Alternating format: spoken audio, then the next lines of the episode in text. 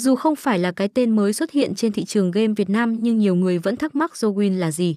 Đây được biết đến là cổng game uy tín và an toàn được đông đảo người chơi lựa chọn. Địa chỉ chính thức thành lập vào cuối năm 2018 và trực thuộc tập đoàn Sun City tại Macau, Trung Quốc. Từ thời điểm ra mắt, sân chơi đã tạo nên cơn sốt trên thị trường châu Á trong đó có Việt Nam về dịch vụ chuyên nghiệp và minh bạch.